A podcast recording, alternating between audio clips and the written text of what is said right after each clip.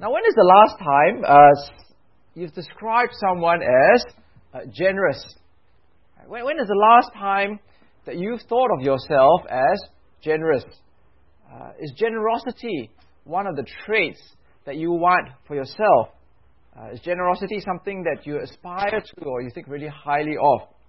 Now, I think that uh, in this day and age, as you read the Straits Times, as you talk to people and things like that, uh, generosity is not something which uh, seems to be really high up on the agenda. I, I think if you look at the Straits Times, especially on the Sunday newspaper, for those of you who actually read you know, all those uh, features on people's lives on Sunday, you'll see that they feature people not for their generosity, but usually for their success, uh, for their entrepreneurship, for their savviness, for their intelligence, for their capability. But generosity is not usually one of the traits that they feature people on.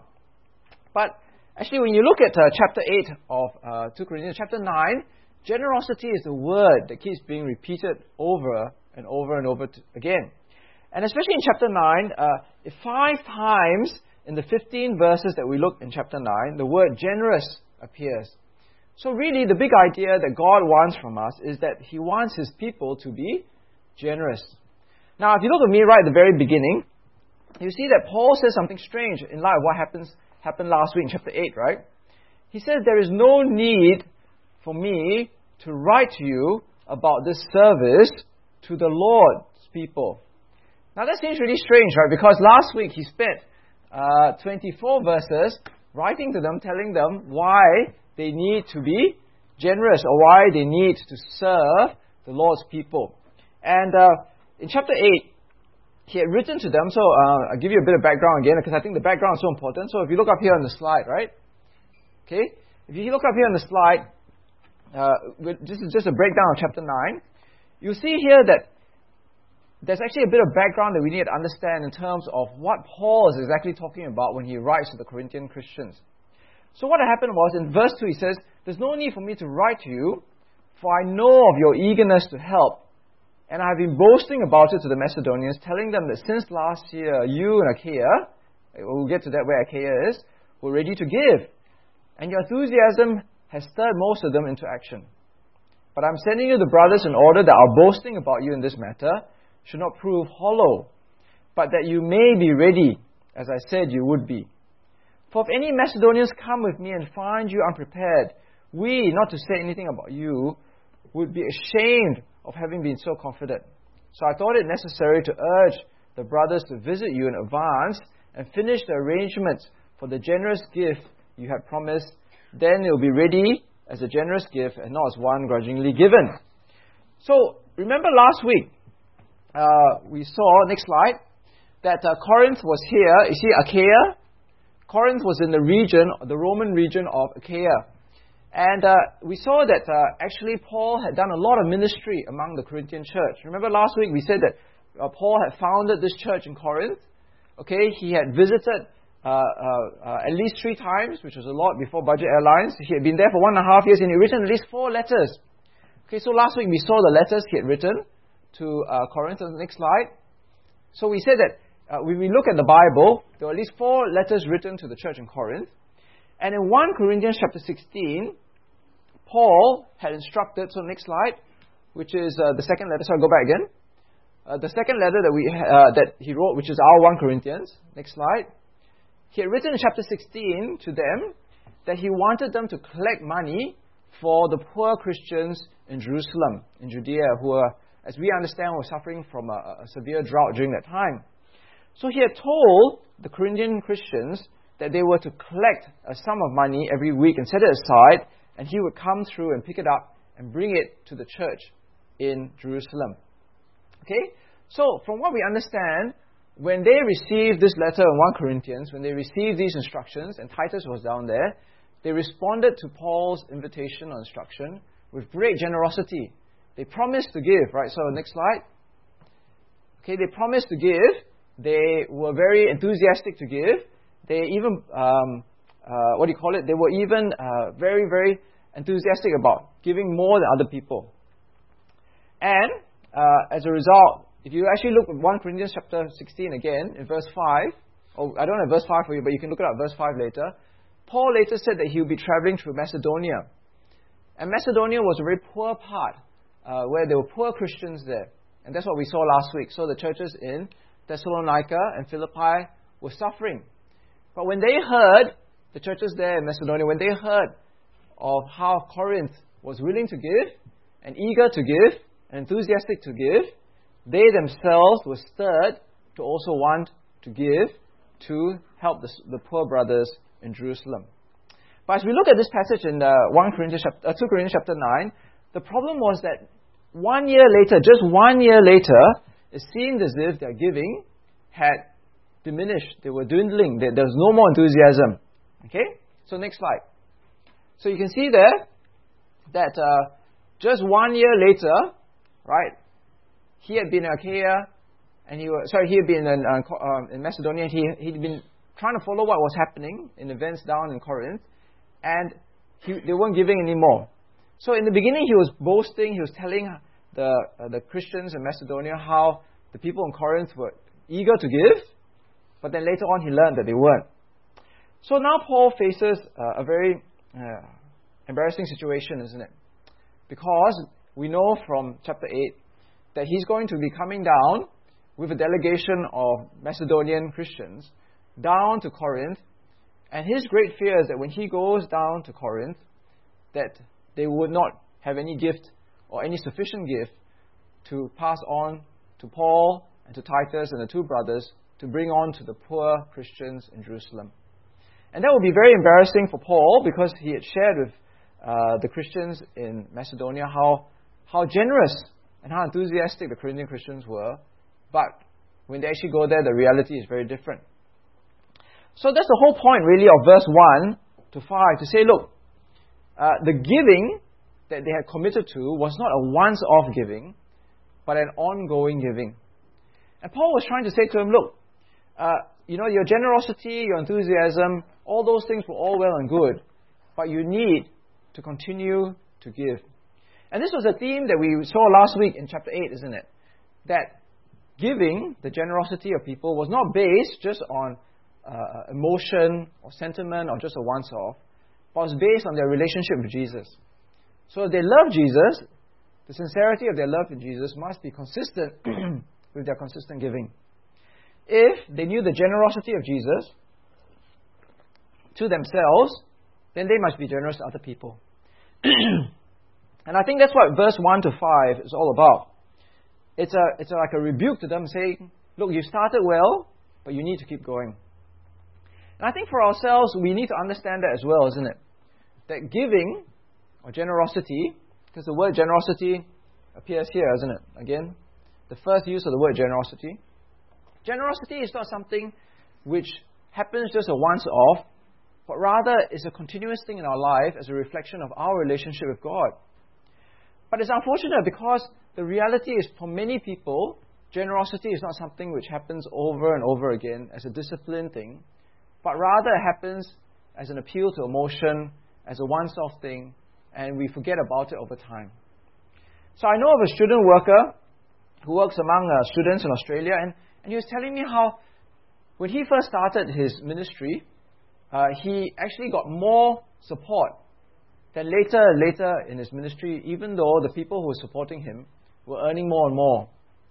And the reason was because even though these people were earning more and more, they gave once, they gave twice, and they thought, okay, that was it.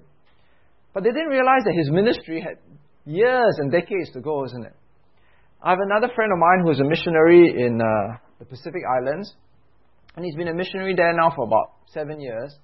And he was also telling me that many of the supporters that he had in Australia uh, have given less and less and less over time. And he said it's such a paradox because just as his ministry is doing better and better and better, as he spent more and more time with the Pacific Islanders, the amount of financial support that he was getting from Australia was actually getting less and less, just when he needed it. So I think that as we look at this passage, Paul's point is very clear, and I think God's point is very clear that giving, generosity, is not a once off thing, but an ongoing thing. We cannot be like this relative that I, I know who constantly tells us that he's a very generous person, and when you ask him, why are you a generous person? He says, oh, because 20 years ago I gave to the Salvation Army. Right?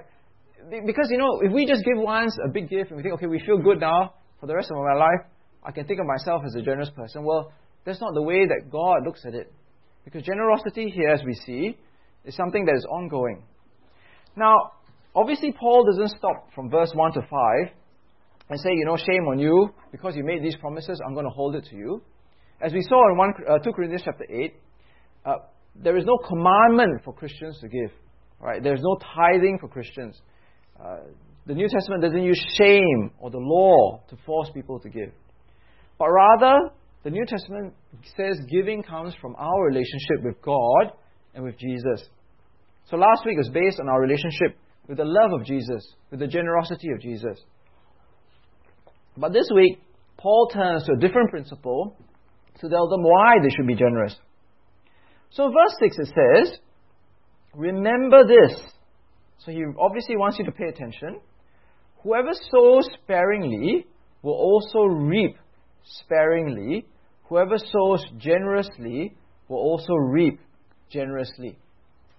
Now, it's a, it's a, it's a concept that we can be very familiar with, and I'm sure that the people in those days were even more familiar than we were because they live in an agricultural farming society. But it's very simple, right? You plant few seeds, you will reap very little harvest. You plant a lot of seeds, then you will reap a lot of harvest. And that's the principle that the Bible has in terms of generosity. But the key question or the $100,000 question is what will you reap generously? Now, I know that this is uh, this verse 6, chapter 9, verse 6 of 2 Corinthians is a very favorite verse for people in the prosperity gospel because what they say is, well, the more you give, the more you will reap materially, financially, well sense. You know, you know, so if I give $10, God will give me back $100. That's how they read it. I want to tell you that this is wrong. It is wrong because the rule of reading the Bible is always to read the Bible within its context. The context will tell you what it means to reap generously. So we mustn't read verse 6 and say, okay, what do I want it to say? Or what do I hope that it will say? Well, we must ask ourselves, what does it say within its context? And here, verse 7 to verse 10 show us very clearly that the reaping is not in a material sense. The reaping that we will get generously if you see here in verse, um, in verse 8, is in good works. Isn't it? So look what it says there in verse 8. God is able to bless you abundantly, so that in all things and at all times, having all that you need, you will abound in every good work. Verse 10 is a parallel verse, right? And he says here, Now he who supplies seed to the sower and bread for food will also supply and increase your store of seed and enlarge your harvest of righteousness. So the principle that God is showing us here is if we sow generously, in terms of generosity, we will reap a harvest, but not materially, but a harvest of good works and a harvest of righteousness. Now I want to look uh, very closely at verse 7 to verse 8 and verse 9 to verse 10 because they're sort of parallel verses and they show us how we actually reap a, a great harvest, how we are reaping generously. So let's look at verse 7 to verse 8. He says, Each of you should give what you have decided in your heart to give, not reluctantly or under compulsion, for God loves a cheerful giver. And God is able to bless you abundantly, so that in all things at all times, having all that you need, you will abound in every good work. Now, this is a, a very important verse, isn't it? Because it confirms what we, we studied last week that we no longer give 10%, or the church cannot demand that you give 10% in tithe because we no longer give under compulsion or give reluctantly. As we saw a few weeks ago, uh, when we speak, spoke, spoke about tithing, uh, the tithe was like a religious and welfare tax on the, the nation of Israel. But since for us as Christians today, there's no more temple, there's no more priestly system, there's no more poor people in the land to take care of, we do not give 10% out of compulsion. But rather, we are to give cheerfully. And how are we to be, live cheerfully? Well, we are able to give cheerfully because God blesses us so that in all things and at all times, having all that you need, you abound in every good work. Now, if you look at this passage, um, you see that uh, actually God gives us all things, right? All times. And, and, and the word that keeps being repeated here is all, isn't it? God has given us everything, all things at all times, so that every situation we are able to give. Now, that's a really radical idea about our money and our wealth. Because when we think of wealth and money and the things that we get, we think that we, God has given it to us so that we can spend it on ourselves, so that we can enjoy ourselves, so that we can enrich ourselves, so that we can hoard it. But look at what it says in verse 8. God has given you all these things so that you will abound in every good work. See, we do not own the things that God has given us, but God has made us stewards, so He gives it to us so that we in turn will use it for every good work. Now, I remember I told you this illustration last week, and uh, I told you about this very, very rich uh, Christian surgeon that I knew who didn't uh, give a discount to this poor Christian that I knew who needed surgery. And I was thinking, you know, you see, this rich Christian man has failed in using his wealth as a steward. God has given him all, but he has failed to use his wealth to abound in good works to help other people. And that's what verse 7 and verse 8 is about. See, you are able to give generously and cheerfully when you know that actually the money that God has given to you is not for you to keep and enrich yourself, but the purpose of it is to help other people, to do the good works God has prepared for you. Now he goes on in verse 10 to say, Now he who supplies uh, seed to the sower, oh, sorry, sorry, verse 9, not verse 10, we need verse 9 as well. As it is written, they have freely scattered their gifts to the poor, and their righteousness endures forever. Now he who supplies seed to the sower and bread for food will also supply and increase your store of seed and will enlarge the harvest of your righteousness. Now, as we looked at this uh, passage, uh, we see that um, there's a quote from Psalm 112, verse 9. And uh, when you look at this quote, uh, it actually speaks of, in its, faith, in its original context in Psalm 112, of this person, of these people, who, because of their piousness and in giving and helping those who are poor, their acts of righteousness endures forever. Now, when you think about it, um, righteousness in the Bible is seen in two ways, okay? So you need to pay attention here because this is a theological point. There are two types of righteousness in the Bible. There is our righteousness in who we are today. Uh, so technically, theologically, it's called your forensic righteousness. Okay? So it's like uh, imagine if you're CSI and you have an autopsy of yourself right now in your spiritual condition. You are righteous before God because Jesus Christ has died for you and taken your sins away. So you are righteous before God. But at the same time, there are, there's righteousness that we need to do as God's people. Okay, as God's people. And this is what we see in the next slide. Is it there? The Luke passage?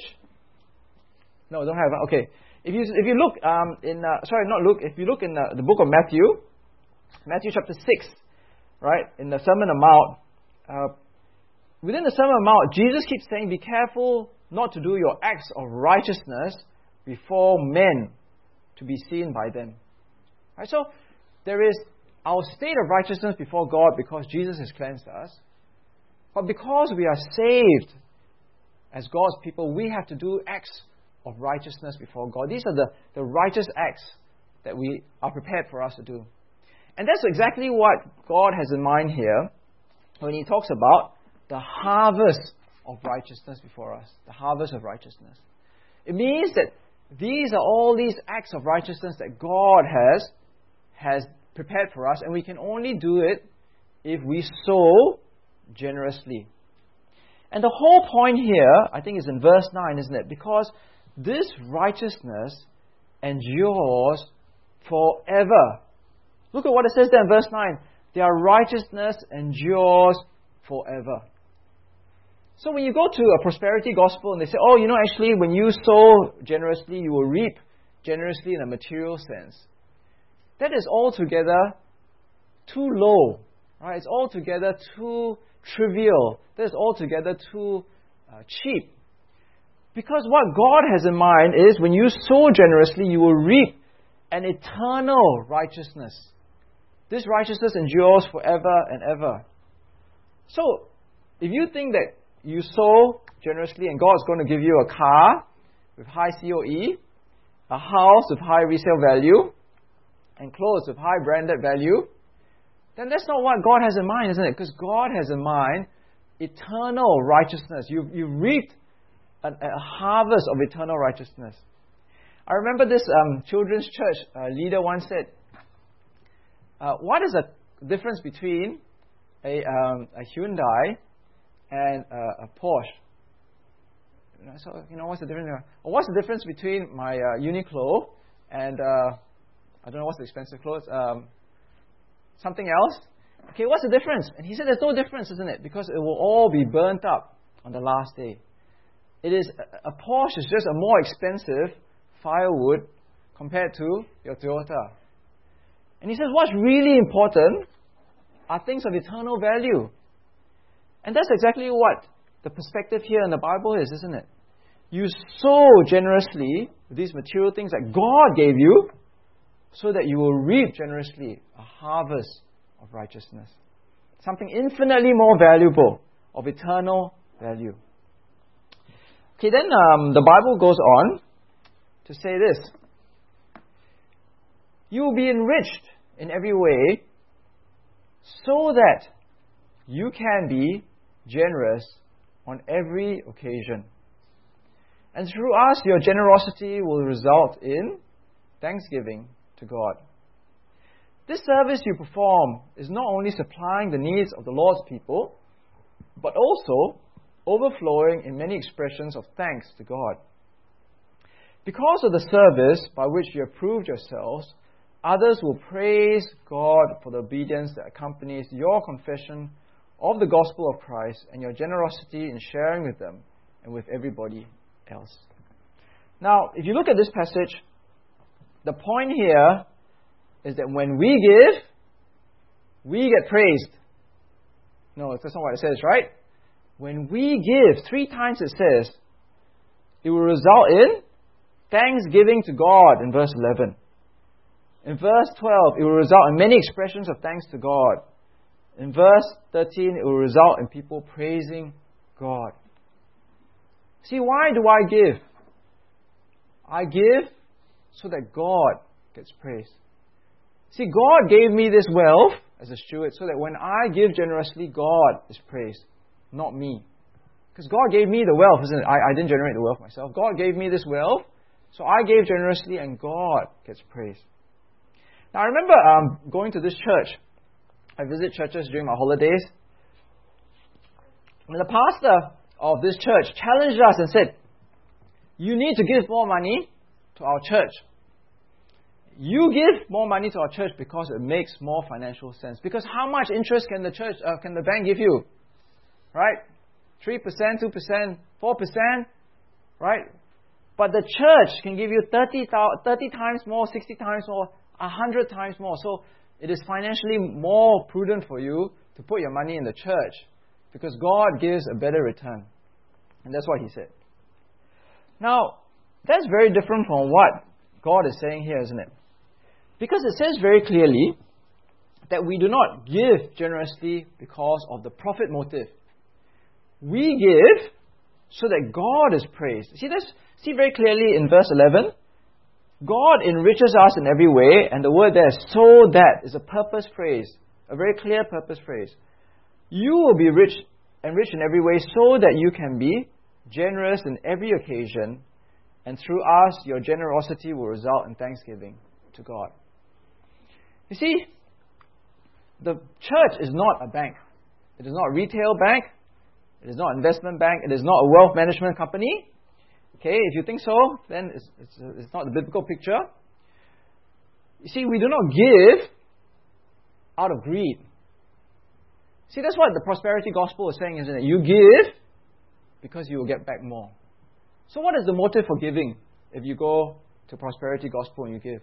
It is greed. I only give you the ten dollars, or I'll give you what the fifty dollars I have in my wallet because I expect you to give me uh, sixty times well, three hundred, three thousand dollars back, or three, you know what I mean, or sixty thousand dollars back, whatever. But that's a giving because you're actually greedy, isn't it? But here it says that we are to give so that God is praised, God is thanks. It's not for ourselves, it is for God's glory.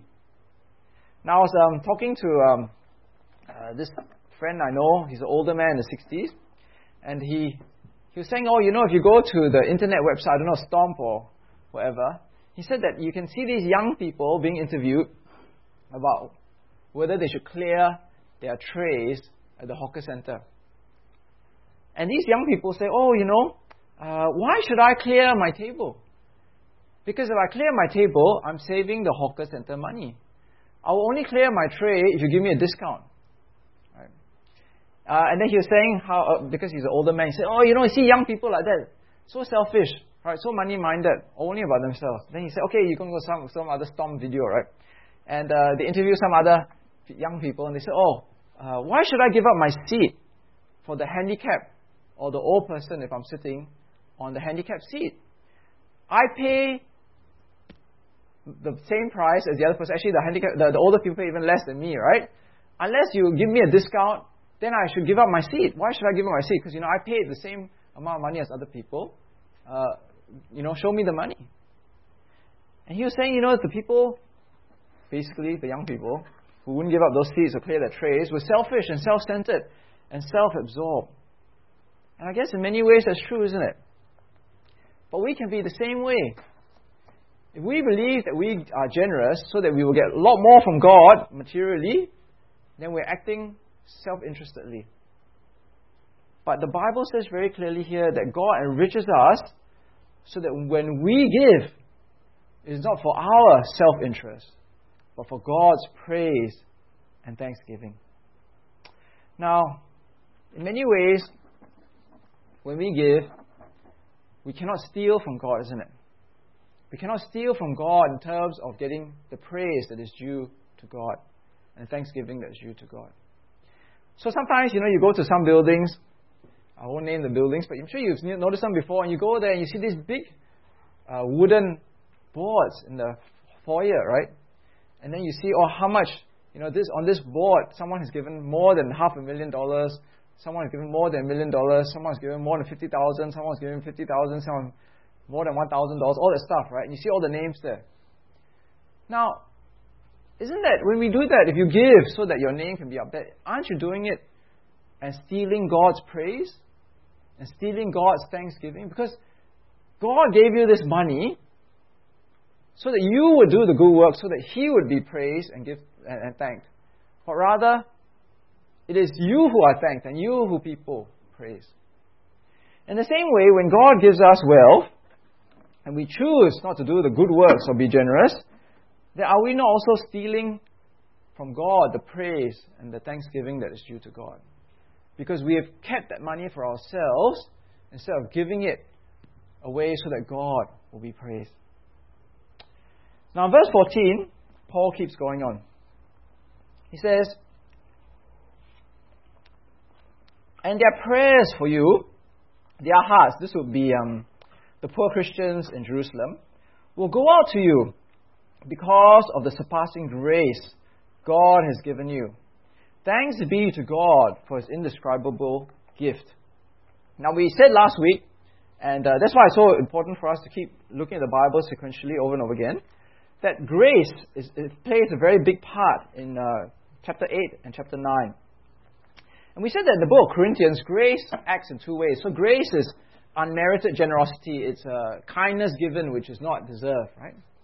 So God gives us grace in two ways, okay? God is gracious to us because He saves us in Jesus Christ. So God is gracious to us because of a salvation reason. But the second reason God is gracious towards us, He shows grace towards us, is when He gives us spiritual qualities, spiritual gifts.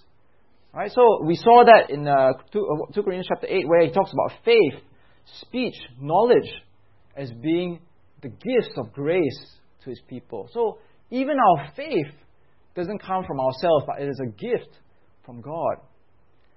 And here, as we saw again in 2, uh, 2 Corinthians chapter 8, um, verse uh, 7, giving or generosity is also a grace of God.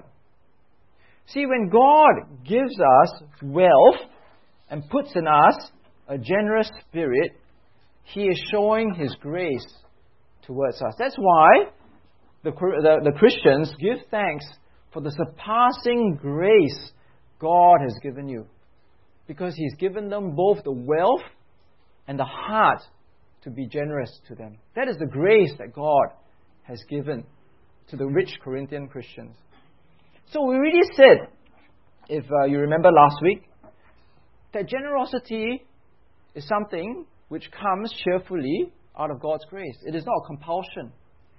Because as we saw last week, there are people who cannot afford to be gracious. There are some people who God has not given this grace of generosity because they are poor, they're financially burdened with sickness, they're unemployed, they face financial difficulties. So God gives them grace in different ways. But they do not receive the grace of rich generosity which the Corinthian Christians had or have been given.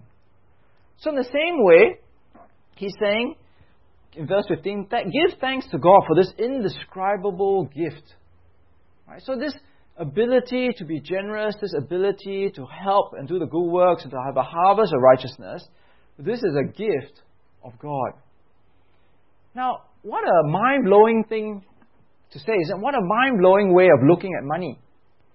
Because money is not given for our self enrichment or for our selfish purposes, but rather it is God's grace to us so that we may be generous to other people, so that He would be praised and we will be able to, to reap generously these good works and this righteousness. Now, it is said that the last thing to be converted is a, a person's back pocket, right? Uh, for the guys, that's their wallet.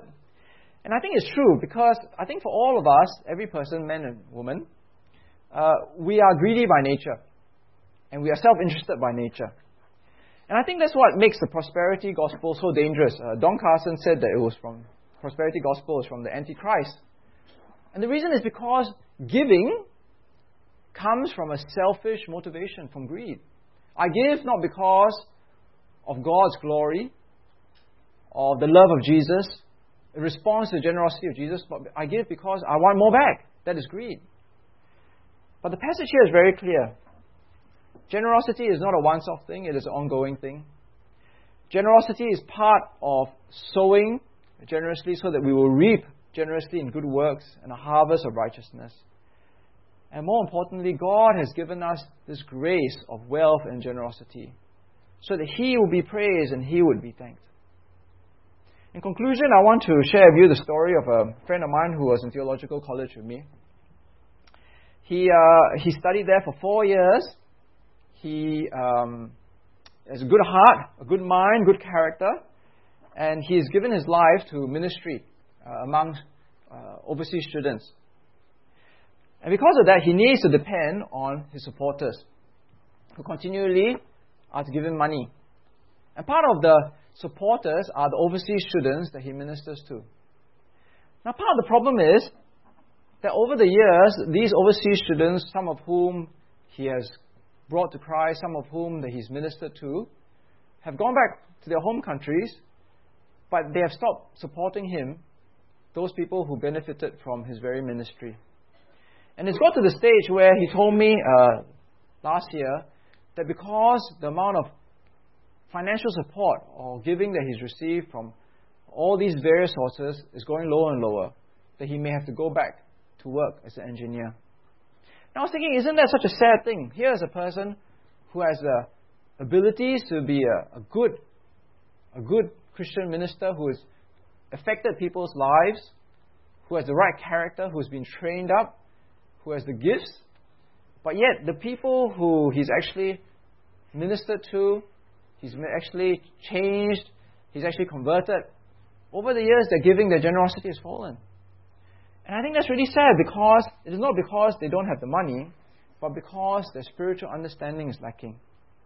They have failed to see that God has enriched them, not so that they can enrich themselves, but rather they can then do the good works.